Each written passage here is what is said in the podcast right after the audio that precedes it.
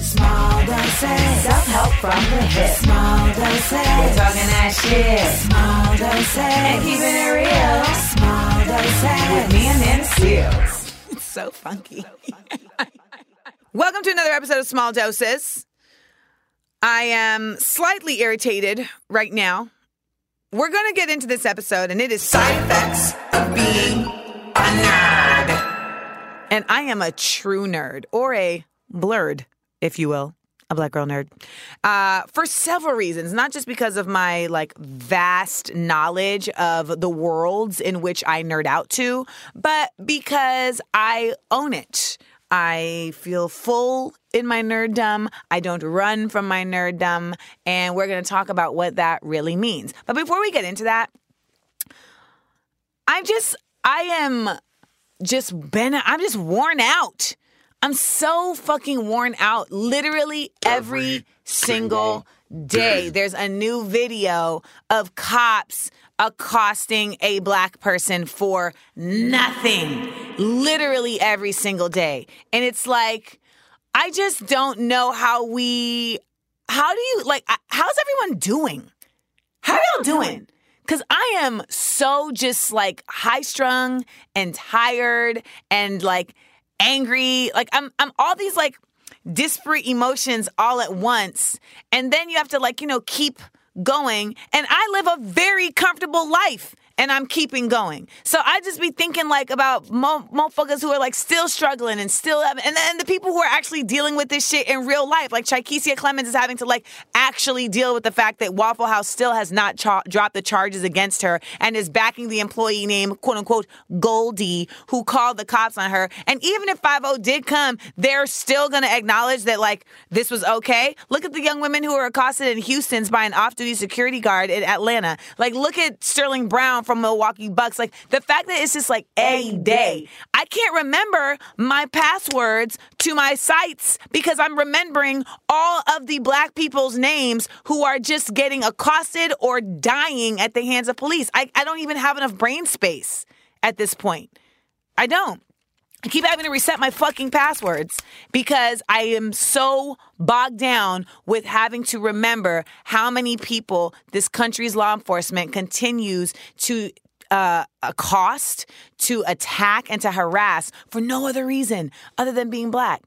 And it's like, now more than ever, it's just so it's just so blatantly clear how the police were born from the Ku Klux Klan. And if you don't know about that, please research. That is where the police were born from. They were born from actually the Ku Klux Klan and searching for and retrieving slaves as property to give back to their owners. That's where the police were from. Overseer, overseer, overseer, officer, officer, officer, officer, officer. You know, like Hodor, hold the door. Same shit. See what I just did there? That was for you nerds. Let's get into it. Jam dropping. Jam dropping. Jam dropping. We dropping. So, the gem droppery of today nerd versus super fan. It's going to touch some of you guys, okay? Some of you guys are going to feel a little twinge. You're going to feel attacked, you know? But it's all for the best. Anytime we drop a gem, it is for the best. So let's get into it. Nerds are individuals who seek information and who look at things intellectually. And in that process, they do that also with uh, like as- aspects of pop culture. Like when you look at like the nerd, the quintessential nerd, it's not just about like, oh, they're super smart. It's about how they're applying their smarts.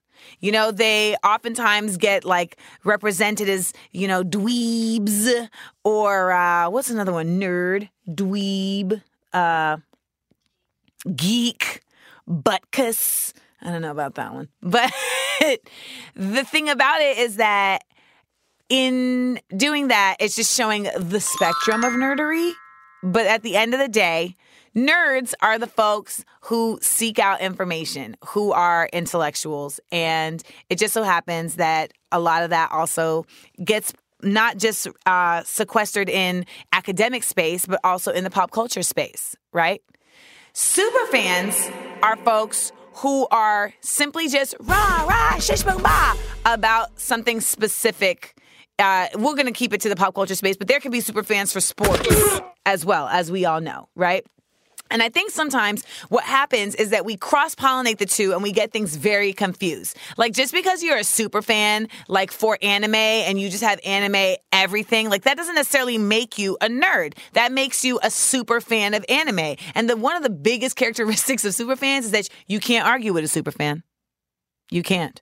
Superfan is like, no, this is the greatest. It is the greatest of all time. So don't tell me anything otherwise because I'm not looking at it intellectually. I'm looking at it emotionally. Superfans are emotionally attached to whatever it is that they are super fanning about. And once you're emotionally attached to something, you know, facts become, you know, ah, mishmash, you know, fact schmacks.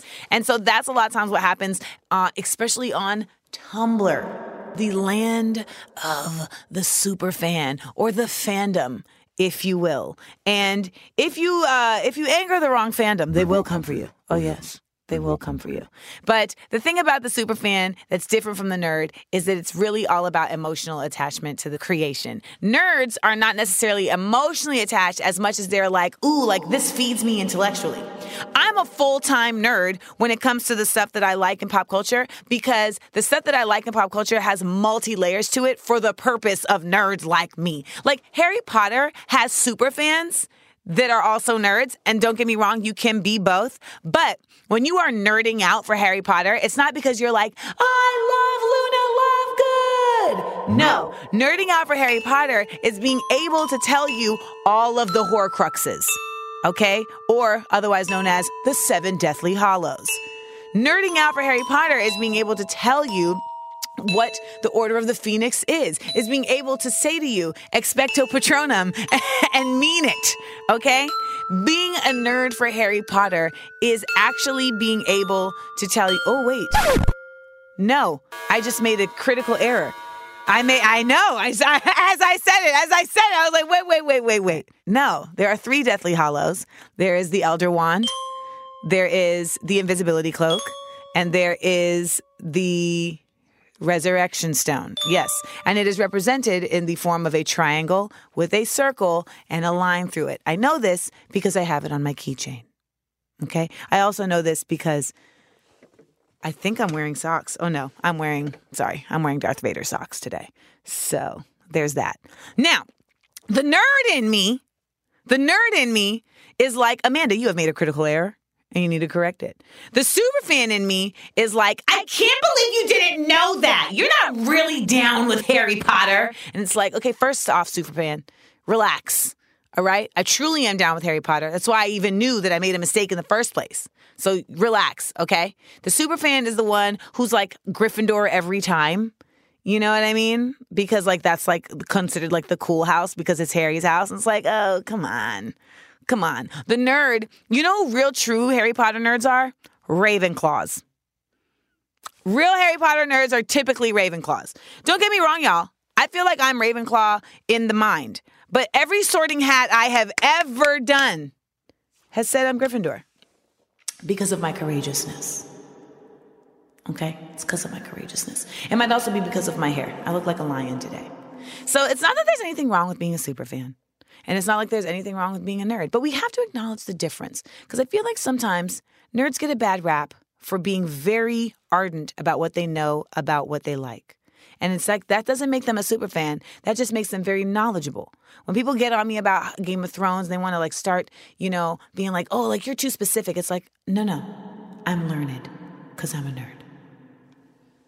I read the books.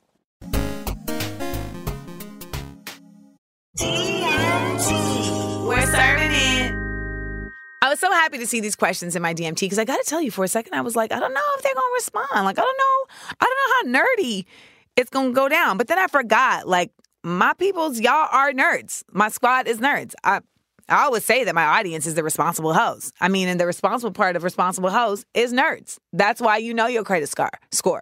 That's why you have your pap smears up to date. Okay. That's why you are getting your taxes done on time. Okay. That's the nerds. You're like, wait, I like my shit in order. I want it together. and I want to be able to live in my life without any of this extraneous bullshit. That's the nerd in you. Okay. The hoe in you is like, let me let whack shit in. And then so that's the conflict that's living within your soul.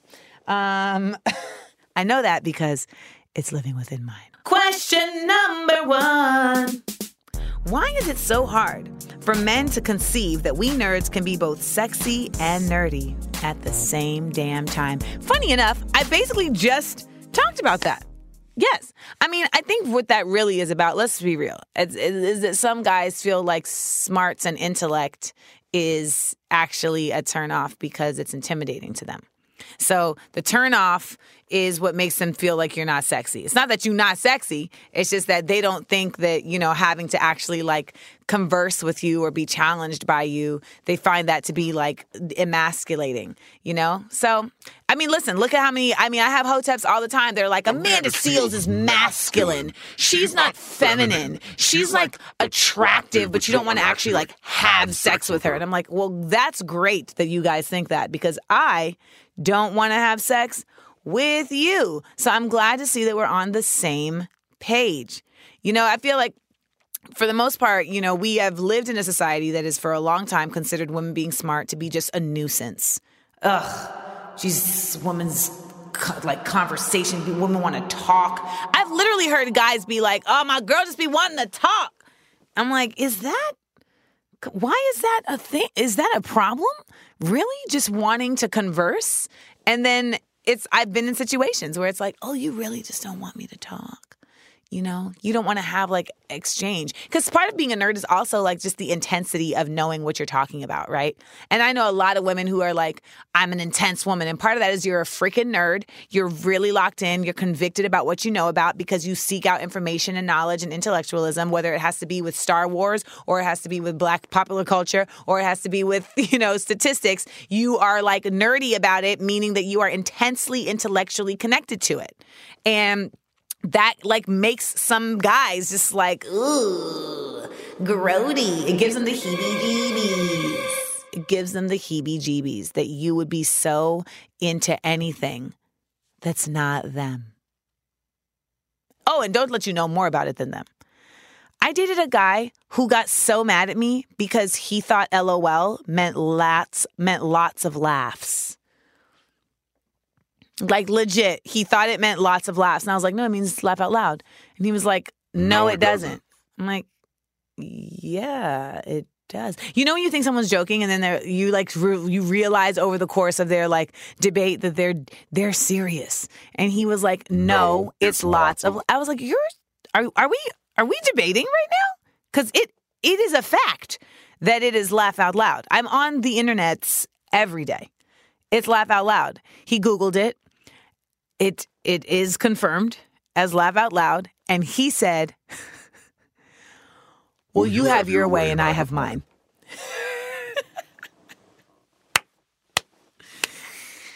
I went on a date with a guy one, time, guys. One time, one time. He wrote me a love note. It wasn't a love note. He just like wrote me like a note. And at the end of the note, he said, uh, you know, maybe we can get together again. And he spelled maybe M A B Y. And I know some some of y'all would have let it go, but the nerd slash smartass in me was like, I just can't. So I was like, um, I appreciate the note, thank you. Uh, asterisk, maybe it's spelled M A Y B E, uh, not my boy. And he said, You have your way and I have mine. So twice I have had men agree to disagree about a fact just to not let me be right. That's real. And sadly, my bye became like an integral part of me and my dorm room's language. And instead of saying my bad, we would say my bye.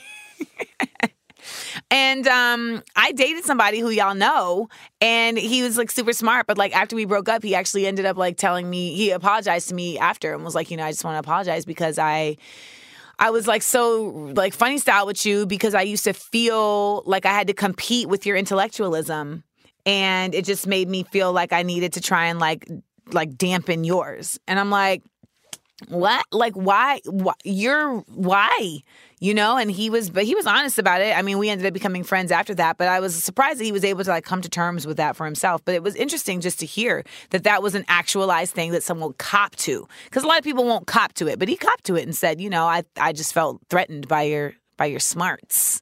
So all my nerdy gals out there like you still cute you still sexy you just smart Next question. How do you resist the urge to not dumb it down when talking to certain people? Anyone who knows me will tell you that I don't dumb it down, but sometimes I, I condescend. Not intentionally. My therapist told me one time that me being condescending is my defense mechanism to not punch people. And I have never punched anybody, so it's working. It's working. Um, I think the dumbing it down thing, though, can like, especially if the person realizes you're dumbing it down to them, still falls under the con- condescending ruler. But I think what it is is that it's not that you have to like dumb it down. It's just that you meet people where they're at to get the most results that you're looking for, right? So sometimes it's like, you know, if you're speaking to people that don't speak English, like you try and speak their language, or else they're not really going to get it. And I think that's really what it boils down to. If I'm talking to somebody who just now, so perfect example is like Star Wars. Like when my mom first saw Star Wars, she started at um, Phantom Menace. So it's like she doesn't know about the whole history. Rebecca is laughing. We she didn't know about the whole history of Star Wars. So like I had to start at a very base level conversation with her about the universe of Star Wars and you know what's taking place and get her up to speed. If I'm talking though to somebody who has seen all of the Star Wars movies, like we're not going to have a conversation about Force Awakens that starts with like, okay, so there was Luke Skywalker. No, we're not going to start with that. We're going to start with Clone Wars. That's, obviously where we're going to start. But the reality is is that it doesn't mean that you just like tempering your conversation for the situation doesn't mean that you're necessarily dumbing it down. It just means that you're using your nerd smarts to understand the dynamics involved with communication and the fact that it changes depending on who you're talking to and in what context and and you know it's part of just the nerdiness of it all when you talk to other nerds nerd the fuck out man nerd it out live your best nerd life and I think that we don't I don't want to get us like confused with the fact that like you like you can be smart and not be a nerd. Like I think that's like very important. Like I know smart guys who are like not nerds. you know what I mean? Like they're smart. They're just not nerdy with it. Nerd is like intense intellectualism. That's what it is. It's like very focused. It's like laser laser focused uh knowledge finding and that's what freaks people out. Like Harry Potter wasn't a nerd. I'm going to bring this back again. Ron Weasley obviously was not a nerd. I mean, come on. Hermione Granger, absolutely a nerd. Like they all like managed to get their shit, you know, get their newts and their owls. But when it came down to it, Hermione's the one who was like, uh, can I keep the book after class so I can get even more information? That's the nerd. The nerd is extra credit. That's who we are. We're like, can we get more work? Thanks. Because I want to be more informed. So that's how I resist the urge. I don't. I don't resist it. I just adjust. Next question.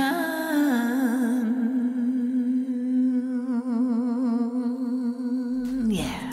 Why can't you be a nerd and be black enough? Listen. So, as a comic, this is actually a really interesting one because my comedy is very intellectual based. And even though, like, you have folks like Dave Chappelle and you have folks like, uh, you know, Chris Rock, of course, who are very intellectual based in their in their comedy, like, they're so big that they've almost like transcended blackness in terms of like what they do with their com- comedic voice. They are icons just as like, I am Dave Chappelle, I am Chris Rock When you're coming up in comedy though, and you don't have that type of name and you don't have that type of ownness, you know, you kind of get lumped into different spaces. That's why you see like, oh, like this is a women's lineup, or this is an alt show, or you know, this is uh, the redneck comedy tour. You know, you get lumped into different spaces. For black comedians, for so long, it's literally just been like there's only one type of black comedy, and if you don't do comedy that's that style, then you're not considered a black comic anymore. You're considered quote unquote alt or any of those other things. And a lot of that was like if you're not if you're if you're doing like strictly intellectually based comedy that doesn't necessarily have a lot of like physical react physical movement to it or it isn't silly or isn't just like day-to-day comedy, then it's like, oh, you're not gonna relate to a black audience. You're alt, et cetera, et cetera, et cetera. And that was always so frustrating me when I first started because I'm like, nah, like First of all, black folks are not just like a monolith, and uh, just the same way that comedians aren't a monolith, audiences aren't a monolith. They don't just want to hear just one thing. And the reality is, is that there's millions of ways to like approach a topic. Why does it only have to be approached one way? And why, if you approach it from an intellectual standpoint, do you just no longer have a black point of view on it?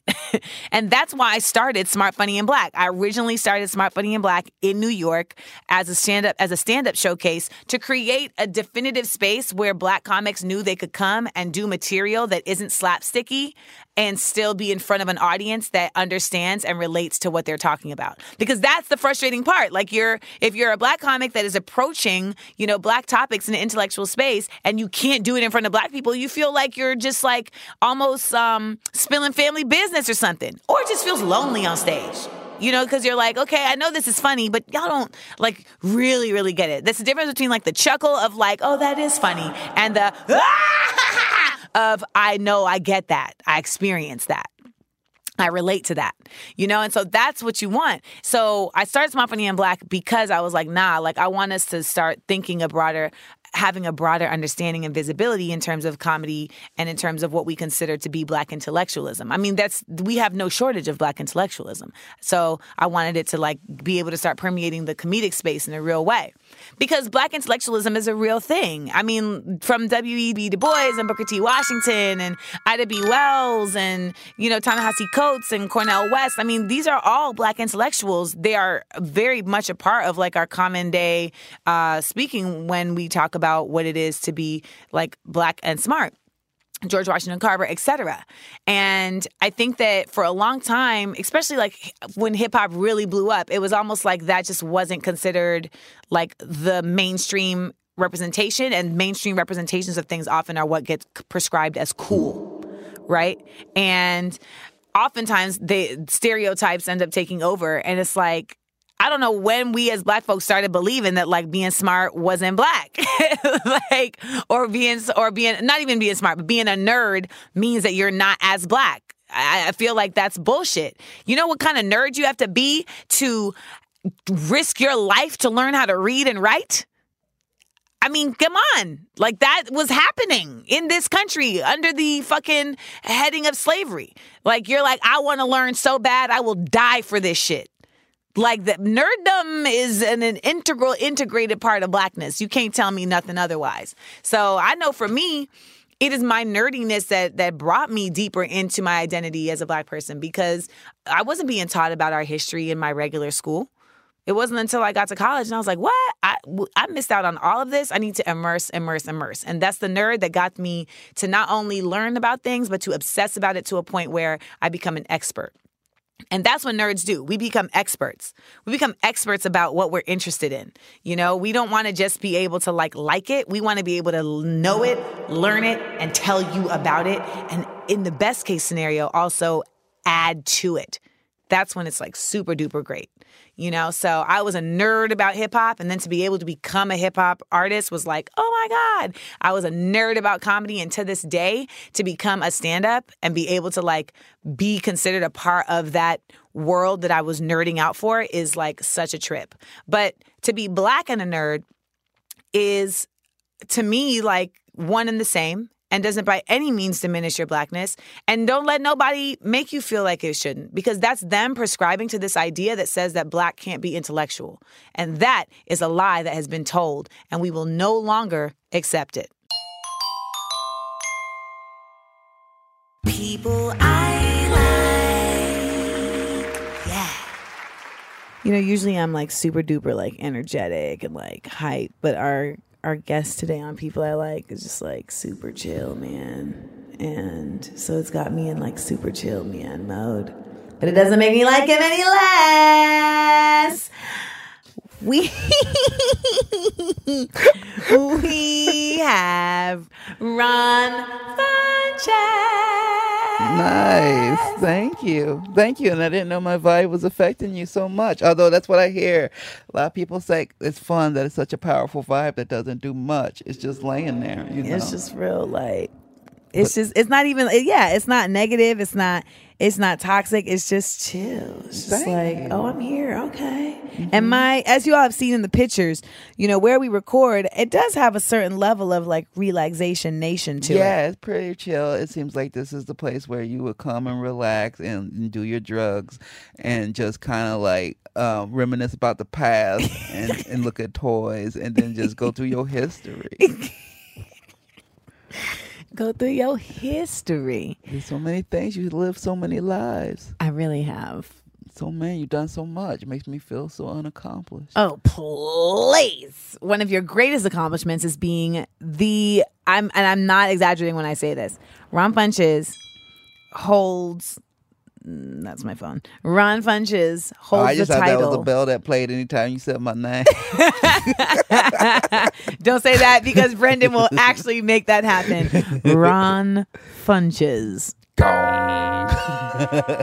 um, he holds the title as the greatest champion of all smart, funny, and blacks. oh, nice. Like to this point, it's your show was the best show of all time. nice. And we have had incredible shows. Mm-hmm. I mean, Wayne Brady's up there. I would imagine he's a legend. Wayne Brady's definitely up there. Uh, Jussie Smollett and Gabourey Sidibe. That Mm. was just a, a, a fight to the death. I mean, it was like Wakanda, you know.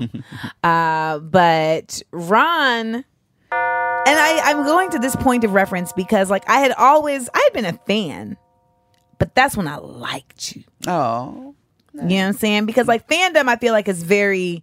It's just like over there. It's like, oh, I'm a fan. They do that shit over there. Or you can you can even be a fan without having seen their work. you know? You Exactly. like, oh, I've heard enough people tell me that you're good, so I'm a fan of your work. Yes, I'm a fan by hearsay. Mm-hmm. But whereas, first of all, Ron had never met me before. He just came and did the show. Why did you come and do the show?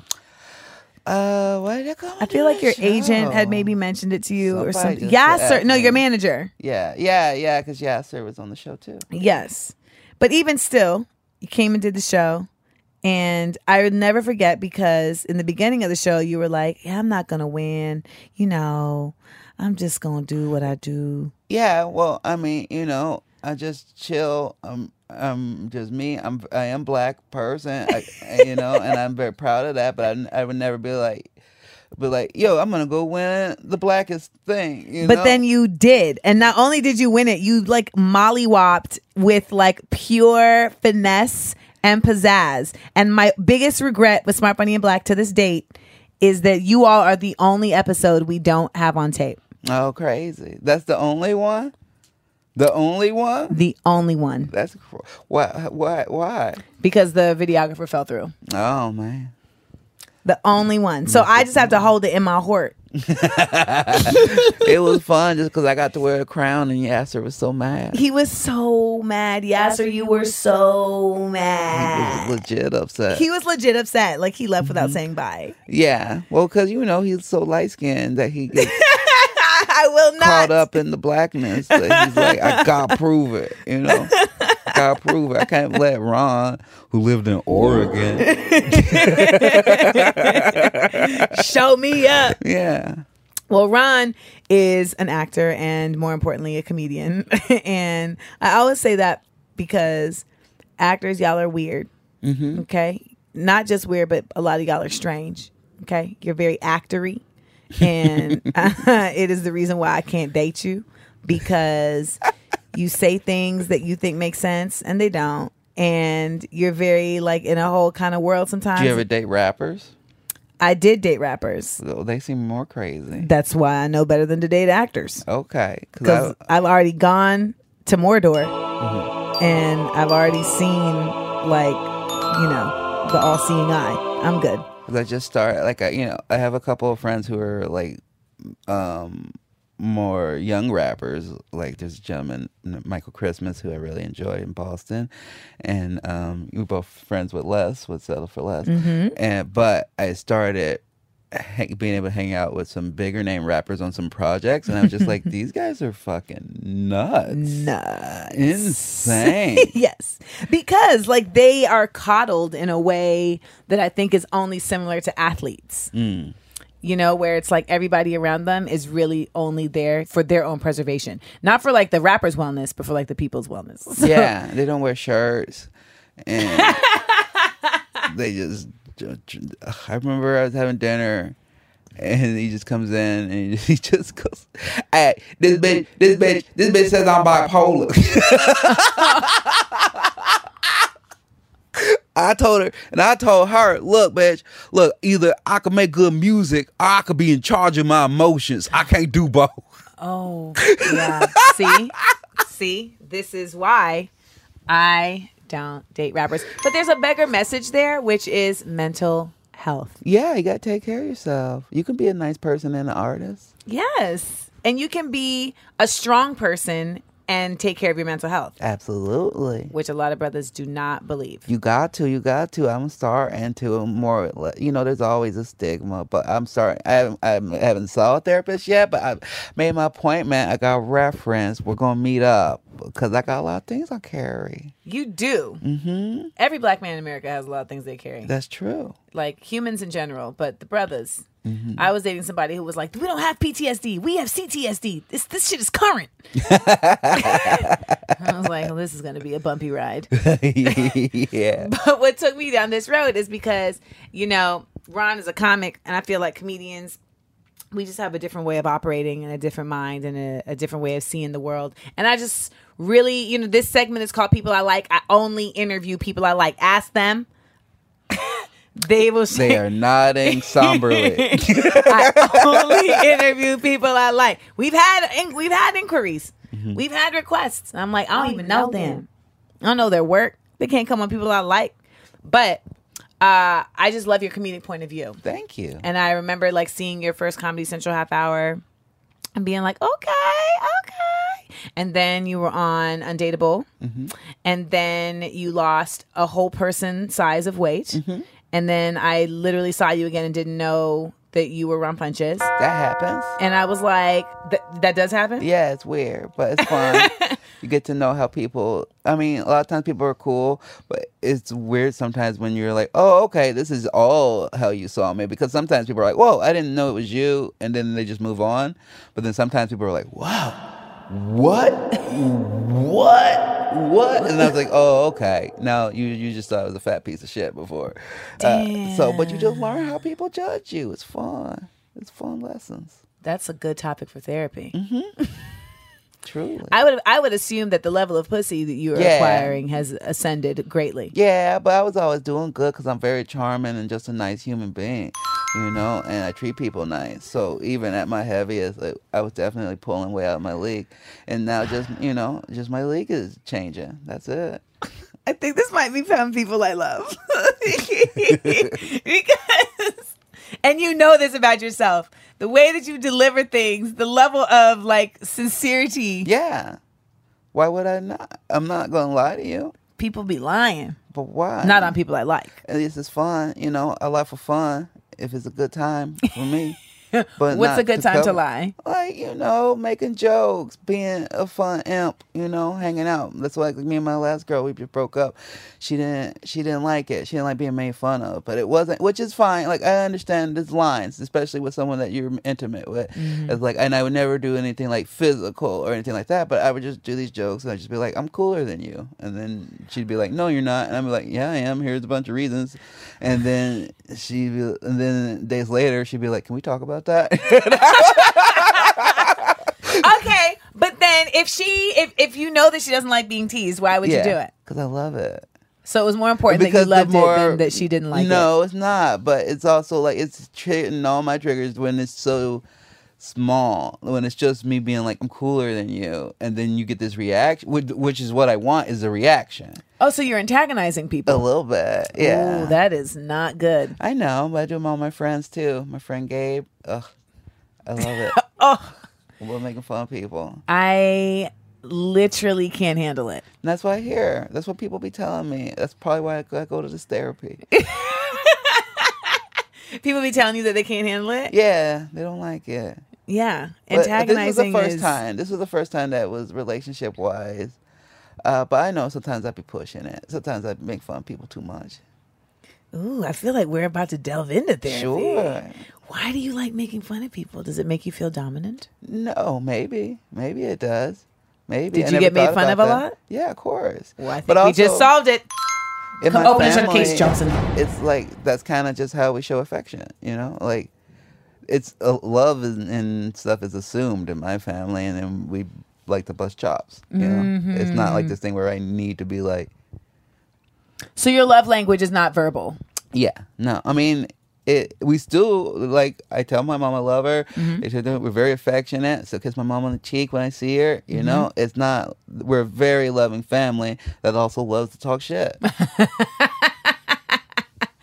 I hear that. I mean, I'm West Indian, so that's like our mm-hmm. whole existence is just, you know, if you're not insulted upon entry into the door, no one cares about you. yeah, kind of like that. The insult is my acknowledging. If I don't acknowledge you, then it's indifference. Yeah, but it has run. Into I find you, issues. re- I find you, re- I find you, you, you gain a lot of weight. Thank you. I am glad you're paying attention to the changes in my body. That says love. Thank you. Yeah, but see, to me, that is that I would never do that. You know, Okay. I, especially with someone I was seeing, I wouldn't be like, "Oh, you're you gained some weight." I would Yeah. never do that. That's terrible. I would just go, "I'm cooler than you." But did you know that she had an issue with coolness? No, not until then. Not until then. I found out. Well, I will tell you that um, antagonizing is one of my biggest pet peeves. Mm-hmm. And I hope that through therapy, Mm-hmm. you come to see from our point of view on the other side. No, yeah, no, I, I, I do already see. It's not it teasing, though. What do you mean? I feel like teasing and antagonizing are different things. Well, I think I'm teasing. I don't think because I'm not ever Mm. trying to like just fuck with someone. I'm trying to like Right, okay. I play with you, you play with me. Like I'm not trying to be. you want to banter. Yeah. Yeah. Yeah, you want to banter. Mm-hmm. No, I hear that. I hear that. Antagonizing is like, you know, I'm going to be upset about this. Mm-hmm. And so you're going to, like, I had a date, I had a guy that we were going to go on a date, and I had said to him, like, okay, so I'm, you know, I'm going to be out there next week, so we're going to go on a date. And he was like, oh, you, you, you expect me to take you on a date? And I was Oh. like, yes. Yeah, no, I would never do that. That's weird. And then, that's weird shit. That's super weird to me. No, everything, like anything, that's my number one thing. Anytime I'm hanging out with a lady at all, I'm always like, this is a date. that's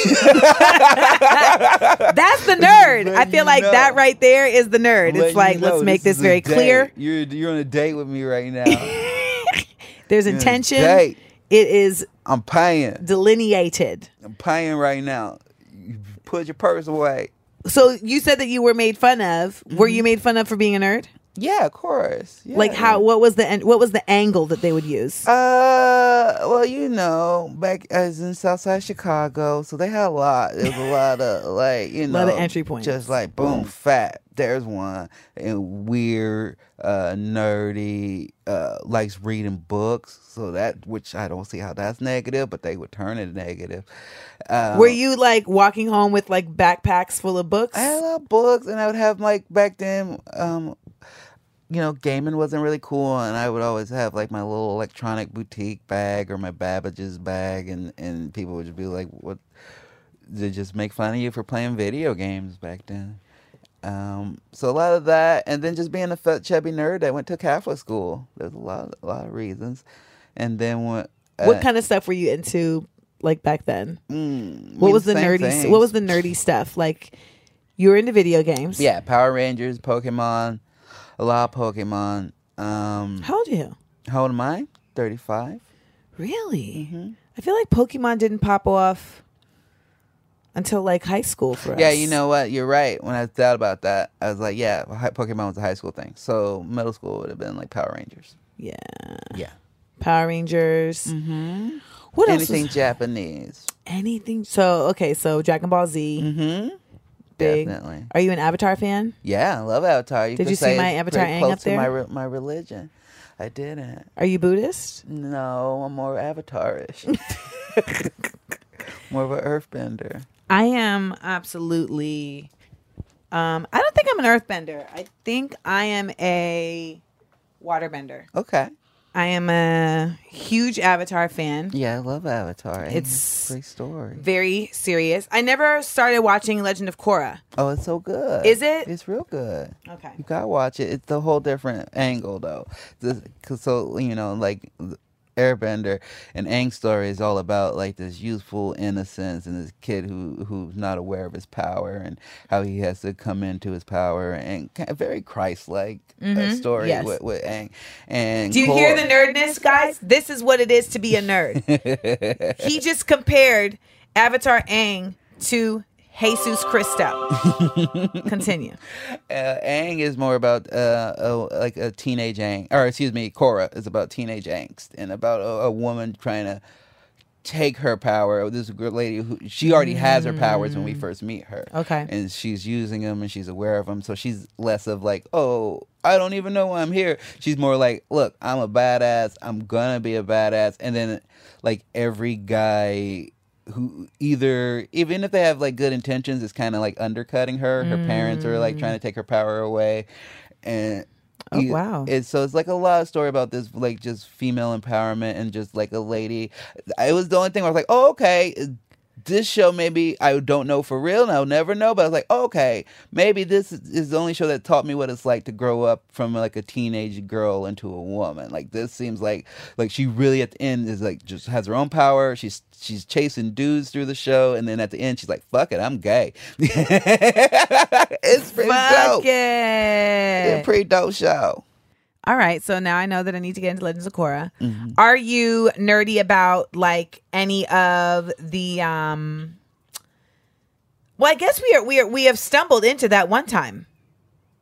We the conversation you guys was flowing so fluidity-ish uh you know because I am a waterbender uh that we didn't we just stumbled into the next segment. So let's officially enter the next segment and that is That one time. So in that one time, Ron, we talk about our how the theme relates to like our lives. So we have just been talking about like how like the nerdiness had affected like your growth and you know growing up. And I am kind of like I'm very nerdy about like very classic shit like Star Wars, mm-hmm. Star Trek, Okay. Lord of the Rings. Okay. Yeah, you know? different nerd. That's like my son. My son loves Star Wars. Really? Loves it. I've never watched. Um, I never watched the old ones. I've No? watched the new ones with him. Why haven't you watched them? Just no It interest. Just never, know, it didn't speak. Yeah, it didn't speak to me. It wasn't my jam. Because I mean, I'm like, I, I spend a lot of my nerdom is wrapped up in video games and pro wrestling. Like that's where I mean, so much like I started wrestling. So. Rewind selector. What? Did I miss that? How did I miss that? Was is that on Well, your I'm not- Instagram? I mean, I'm not like you know, because I'm not. I mean, occasion, on occasion, it's in my stories, but you know, how would you see? You have so many of your own popping up like a Morse code. yeah, my, my dash game is crazy. it's crazy. It's Apparently. I am winning the internet today because of my stories that I did based on uh, Roseanne Oh, Ro- oh, Roseanne. getting fired. Yeah. And oh, such an interesting day. People like re. I know. I was. I was like Roseanne versus Drake. Like who had the worst day? Mm-hmm. By the time this airs, someone else will have had a worse day than them. Yeah. But just as looking back in time, guys, Roseanne fucked more people over. Whew. Drake took it more like the more personal loss, but also Pusha's a bully. That's a bully move. is it Drake started it? Did he? I thought Pusha started it. Pusha did like a line in a song. That's starting it. It's you know what I always say, and you know well, that how you, I feel. I'm sorry. Go ahead. You go ahead. I always say that you choose your battles, but you choose your weapon. Mm-hmm. So it's like if you're gonna choose that battle, be careful of what weapon you choose because it's gonna de- it's gonna determine what someone else comes back with. So he could have gone with a Nerf gun, or he could have just not chosen the battle. No one would have cared Yeah. if Drake. uh, So you should also know ignored that. I'm a nerd about hip hop. No, of course. I'm a full. I mean, if you're in this room, you see that I'm a full hip hop nerd. We have like classic uh, issues of the Source and Vibe magazine. We have all these records. You know, I have like pictures from Style Wars that I printed out on a you got printer. a picture with Outkast where Andre 3000 looks like a regular human, so you know it was long ago. It was that was 05. So long ago. That was 05. That was my first interview that I ever did ever, and it was uh, for Speakerboxxx Love Below. Nice. And so when I'm talking about hip hop, like I'm not just talking about it as like a fan. I'm talking about it as somebody who has really implemented a lot of energy into this. Y'all, my master's from Columbia is in African American studies with a concentration in hip hop. So it's not good for any real job. Except for this one. Somehow I figured this shit out. Cause I'm just like, I've never liked the style of beef that's really mm-hmm. just like, well, I know that you had done this person and you had did this person. Like Tupac started that. Yeah. Well, I mean, to me, it just seemed like a setup. He got set up and he fell into the setup. You know, he's like, I'm to put out these lines about you. Drake always likes to respond to things. And then he responded. And then he was like, okay, I was waiting for you to respond. Here we go. But whose fault is Pusha has- that? it's Drake's fault for falling into it, but it doesn't make Toronto. Pusha not a bully. You know, he's set up because he doesn't have Pusha's anything definitely to lose. a bully. I've known him for an extremely long time. Yeah, like because it's just literally Drake sitting at home chilling, like had helped Kanye on his shit, and then re- is listening and they're, and they're talking. They're like, "You don't write your raps and you're fake and you're Will Smith of rap," and he's like, "Oh what?" and, and then he just goes back and goes like. Oh come on! Why'd you do that? I work with your boss. I work with your boss sometimes, and you're actually a pretty nice guy. I don't know why all your songs are about drugs. I'll see you at the next potluck. And then, then Pusha's like, you got no kid a porn star. It's like, That shit, that's a was like, bully. that's a bully. damn. I saw a tweet that took me out where someone said Drake at the crib breaking all of his favorite vases. Yeah, right that now. was funny. and that took me to another. It's funny. place. It's real personal, but also it's like, how, however Drake wants to spin it. It got killed with porn star. That could be a success. That's a success. That's a victory in some regards.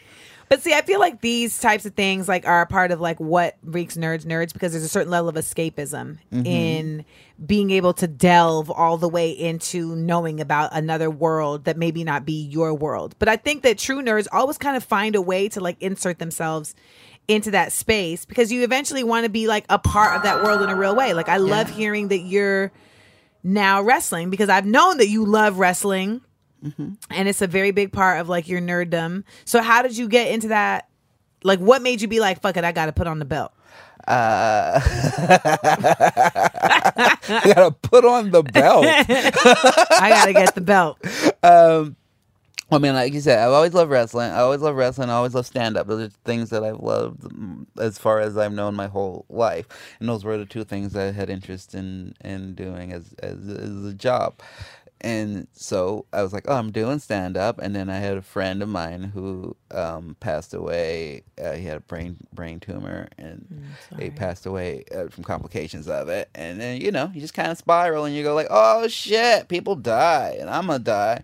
So if I want to wrestle, I should probably do it. And so I just enrolled, you know, a little bit. Are there classes? Mm-hmm. It's like a college, you know. Oh, It's fun. They have classes. It's called Santino Brothers. It's in uh, Bell Gardens. Um, they have their own little. It's like in a little storage unit. They have two storage units, and then um, at first I was in classes three days a week, but then I couldn't with my, with comedy and stuff. I couldn't do that, Yeah. so I started just doing one day a week with with my with a personal dude, and so I just go once a week. It beats me up. I run against the ropes. it doesn't look. It doesn't look athletic, uh, but but when we stick sticking to it, I have I love it. I have fun. I do a lot more push ups and squats now, so that's good. I really feel like the nerdiness of folks people take nerddom and for a long time like you said growing up it's like it was looked at like a negative. It was looked at as this thing that just like made people like want to distance themselves from you. And now i feel like we're in a different time. And now and you have a son who's you know adolescent and it's like do you feel like nerddom has changed for like his generation? I just think it's more embraced as far as everyone has these little pockets, and and that's what a lot of like you know different YouTube channels and and Niche. podcasts and things uh, like this, where you're just like you don't need to be for everybody. You know, you can just be a thing that that certain people love, and and that's okay. And and he watches all his little. uh I mean. To me, it's a whole nother level where it's like he spends less time playing video games and more time watching other people play video games, and it's weird to me, but I get it. Like mm. that's his thing. That's what he likes. Um, They really do watch the kid. The you know what blows me the the unwrapping of boxes, the oh, unboxing. it though. I get that. What is it? Explain it to me. I just always liked electronics. I like opening things. I like the new the smell when you open up a new console. But I don't get to Oh, smell it. I know, but you get the you My get homeboy. Benoni like will make videos just for my joy because I like watching him specifically. Mm-hmm. He unboxed a shredder and it was the nerdiest shit I had ever seen in my life. And the grand finale was like putting something through the shredder and being like, wow. It shred. the This motherfucker be shreddation. shredding. Woo-wee. You better shred. You better shred. You better you better you better shred. Well, I am I feel like the the goal to anyone out there listening. I love what you just said about realizing, you know, it's unfortunate that it, it was your friend passing that really was the trigger for it, but if you can find a way to like turn your nerdery into a career or into a hobby that helps you sustain your sanity, like mm-hmm. jump on that shit. It's awesome. It's fun when people take the things that used to make fun, like my voice. A lot of things that um, people made fun of me as a kid is what I use to make money now. It's it's real fun. It's and a lot of things that I embrace are are, are helpful to me. Like I get a lot more um, fans from the wrestling community, from from video games and things that I would if I just was like I'm a stand up and this is what I do and this is it. You know, I love being able to go outside those worlds and just be like, oh, I'm at I'm at some wrestling event, you know, in the front row, and then people see me there and they're excited. You know, that's Yep. helpful for me. I feel the same way. I feel like if I was just like a stand up or just a blacktress, like it would be it would feel very limiting. But then when I am like on a on a broomstick at Harry Potter World mm-hmm. Flying, you know, through Diagon Alley, people are like, "Oh, she's on something else." By the way, y'all, I recently was bored. I, wasn't bored. I was procrastinating. Um, and I went on Pottermore. And now that I'm turning 37 in July, I said, you know, maybe it's time to get sorted again by the sorting hat because you know things change. You're you change. And are you a Harry Potter fan? No, never been into it, but I, I'm a, I, I, I'm, I'm embracing it. It's just it's everything for me. you. It's Yeah. everything. Yeah, And I have been Gryffindor for the last, you know, basically 18 years. Mm-hmm. And turns out I am Ravenclaw. I have become Ravenclaw. You should have seen the earnestness on Rebecca's face just now. Like, what is she gonna say? I mean, I know. I was never Hufflepuff. We all knew that. But I am, um, and I was never Slytherin. We all knew that. I think maybe I could have been Slytherin. Actually, there's because I'm not dark, but I am sharp. And uh, I am sharp. But um, what would I be? I don't know anything. Oh, you're so it. Hufflepuff, Okay, that sounds good. Isn't he? He's totes Hufflepuff. Is that good or bad? All of it is good. Okay, all of them are good. All of them are good. okay. All of them are good. Hufflepuff is basically like you're kind spirited. Mm-hmm. Um, you're loyal. okay. Everyone's smart.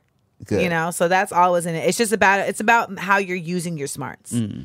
And I feel like we have learned today, you know, that you do have a bit of Slytherin in you because you be antagonizing mofos. Mm-hmm. Yeah. But at the core, I feel like there's Hufflepuffery going on. Okay. Oh, I love. Yeah, that sounds fun. I just like saying it. Say My Hufflepuff. Hufflepuffery. That's fun. Yeah. Jigglypuff. I um I'm very happy to have you on the show. It's fun to be here. It's fun to see your home, and all your things. It's pretty much how I imagine. Is it? It's a lot of things. You did the Malcolm X book. I knew you had that.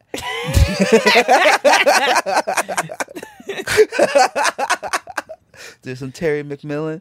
Uh, Yeah, there's there's I feel like my nerdery is like very clear. Like I wear it on my sleeve. My car's name is Khaleesi, um, naturally because it's white on the outside with a red interior. So that makes perfect sense.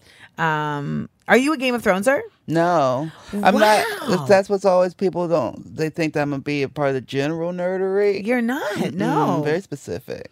which is very nerdy in that uh, the speci- the specificity is nerdy in itself. Yeah, yeah, but yeah, no Game of Thrones, no Lord of the Rings, no.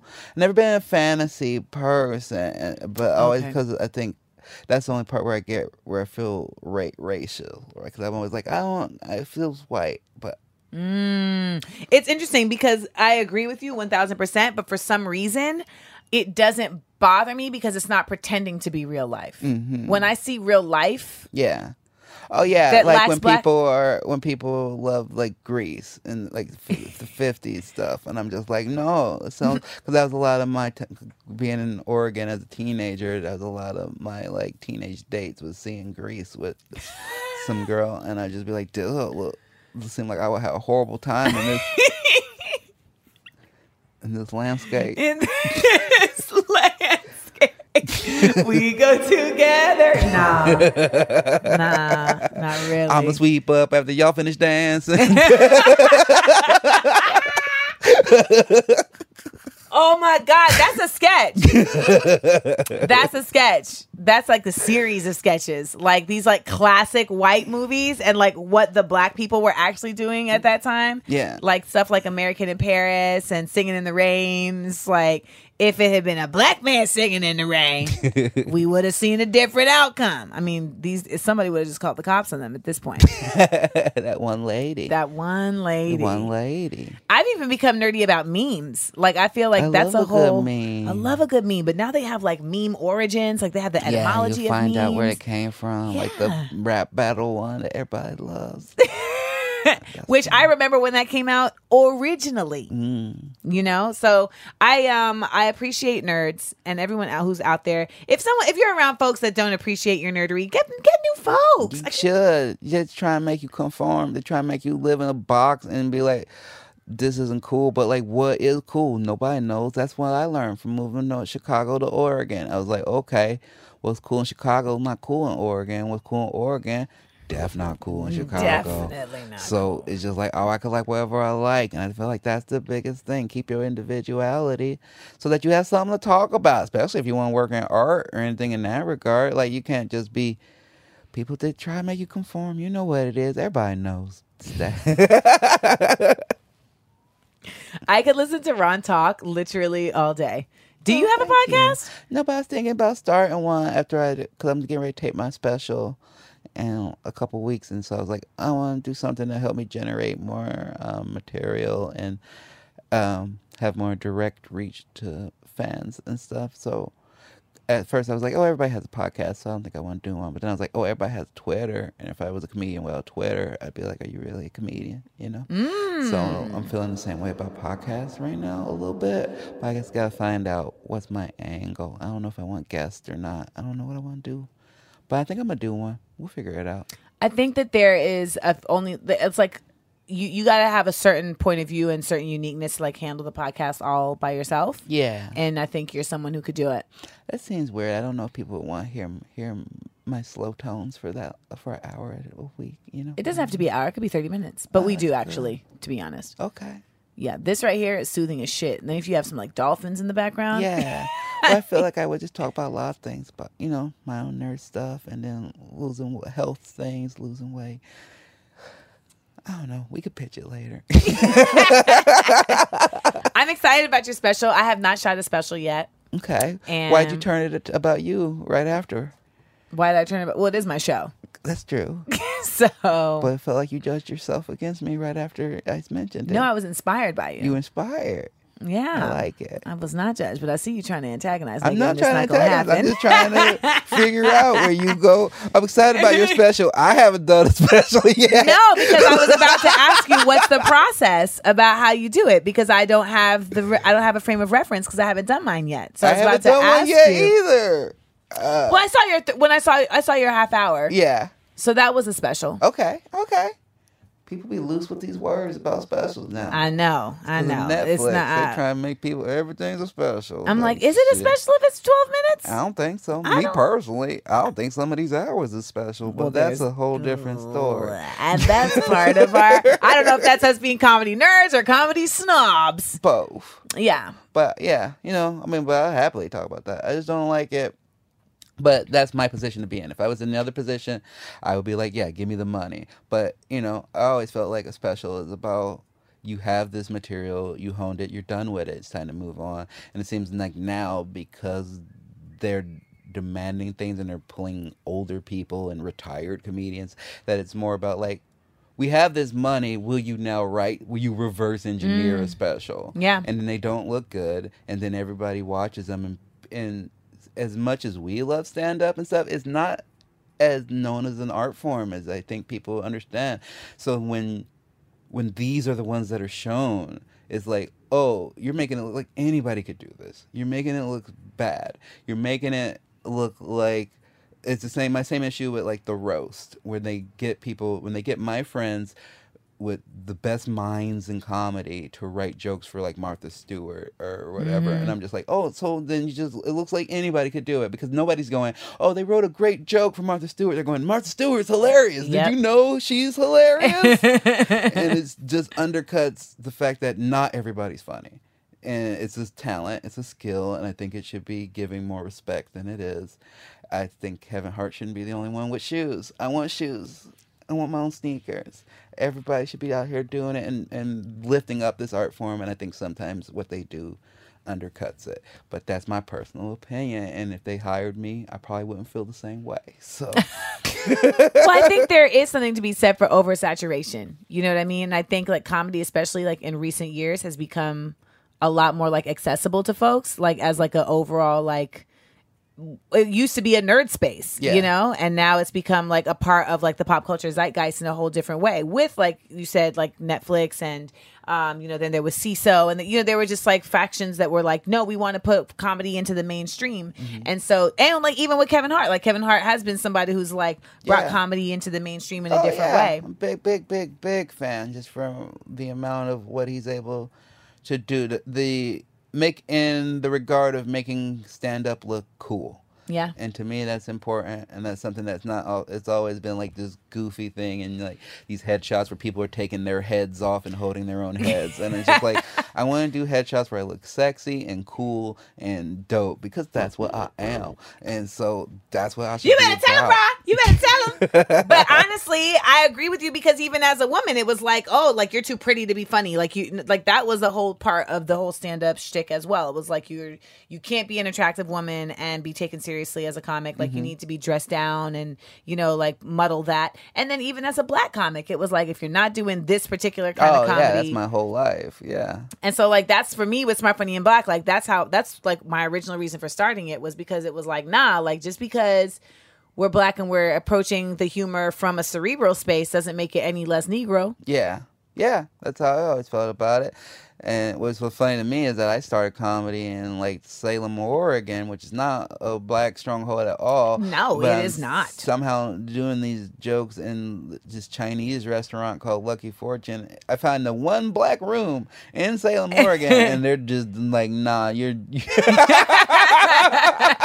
They said Yes, nah. nah, I don't like what you're doing. I don't like your style. Like, Damn that's it. Salem, Oregon. Damn Lucky. What was it called? Lucky Seven. Lucky Fortune. Lucky Fortune. Yeah. Well, fortunately Yeah. for all of us, you did not listen and you kept going.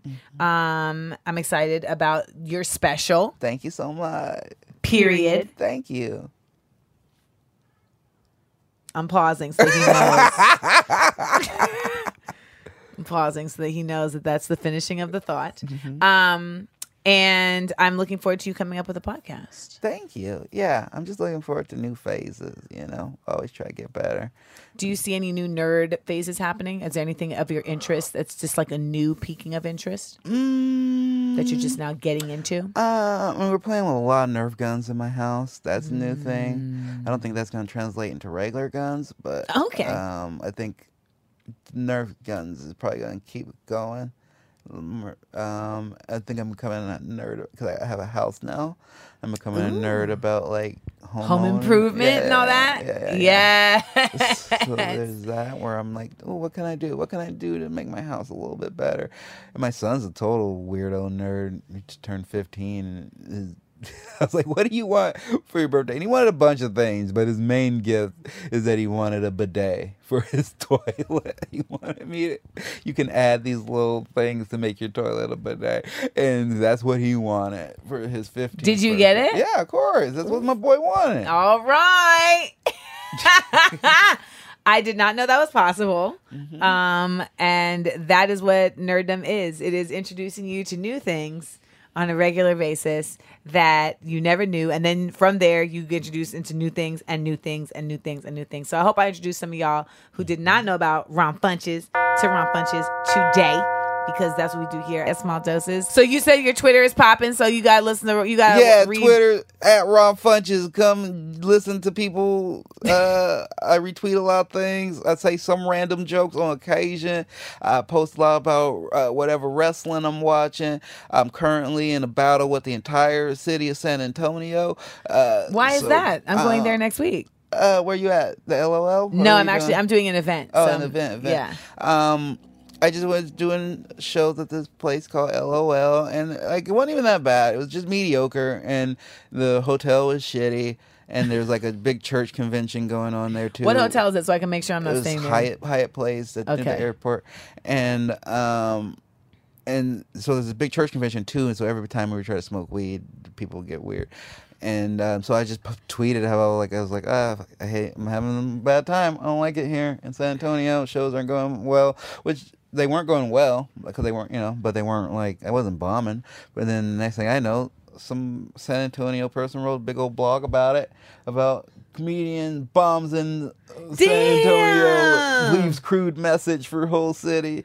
And then I was like, "That's funny." so, so then I laughed about that. And then the next day, like a bunch of San Antonio comedians started get, talking to me Oh, about come it. on. And then the next day, I went to Laugh Factory and TMZ interviewed me about it. And I was like, "Oh, I didn't know I had real beef with San Antonio." Wow. So I'm gonna stick it to it and, and you know keep it up on your podcast and just say fuck San Antonio in all regards. You, you're not about nothing. You're horrible as a place and a city. Uh, No. gross. If anybody is cool, they just move to Austin or Houston. Damn. Uh, you know, San Antonio's for losers. That's why No. y'all lost the Alamo. Just lost the Alamo. and with that, you know we have a full nerd because that nigga dissed you with history. The last dose. Shout out to all my nerdy nerds. I hope you guys feel like empowered, you know what I mean, in your nerdery after this episode. I feel like we definitely live in like a much more nerd friendly environment these days, but some of us don't. Some of us are like, I live in a family of really generic, basic people that find it very odd that I have deep interests in things, you know, and they make me feel like I am excessive or difficult or strange by simply just wanting to know more. Because it's really all it is about being a nerd. It's just wanting to know more. And it just so happens that there's these like pockets of pop culture where wanting to know more has been like, where they've created spaces for people who want to know more to keep knowing more. I mean, the first season of Game of Thrones, HBO had an interactive map on their site. You think I didn't spend hours of my life looking at that interactive map? That's how I know what more, not Mordor. Look at that. I'm crisscrossing my nerdery. Oh my God. That's how I know when I'm flying. You'll, if you follow me on Instagram, you'll see that like I will be flying over something and I'll be like, oh, this is Highgarden, home to Olenna, um, Ollie, oh my God, Martell. I'm, really hungry, so I'm forgetting some of this shit. But let me just say this: um, being a nerd is fun. It's also just like fun. Like when I was growing up, I've always been a nerd. Like I was the kid who would get an encyclopedia out and just like open it to dinosaurs, and I would just look at it. I just look at it. And now to this day, I just like know dinosaurs. I would do the same thing with dog breeds. I would do the same thing with cat breeds. I was gonna say Martell is Dorne. Martell is Dorne. It's Tyrell. It's House Tyrell. All, all, all's fair. All is fair in Love and Game of Thrones. All is fair. I understand. Listen, and the reality is, is that we have been uh, devoid of Game of Thrones for far too long. So it's only natural that we would be a little stale with our information. Fair. Completely understood.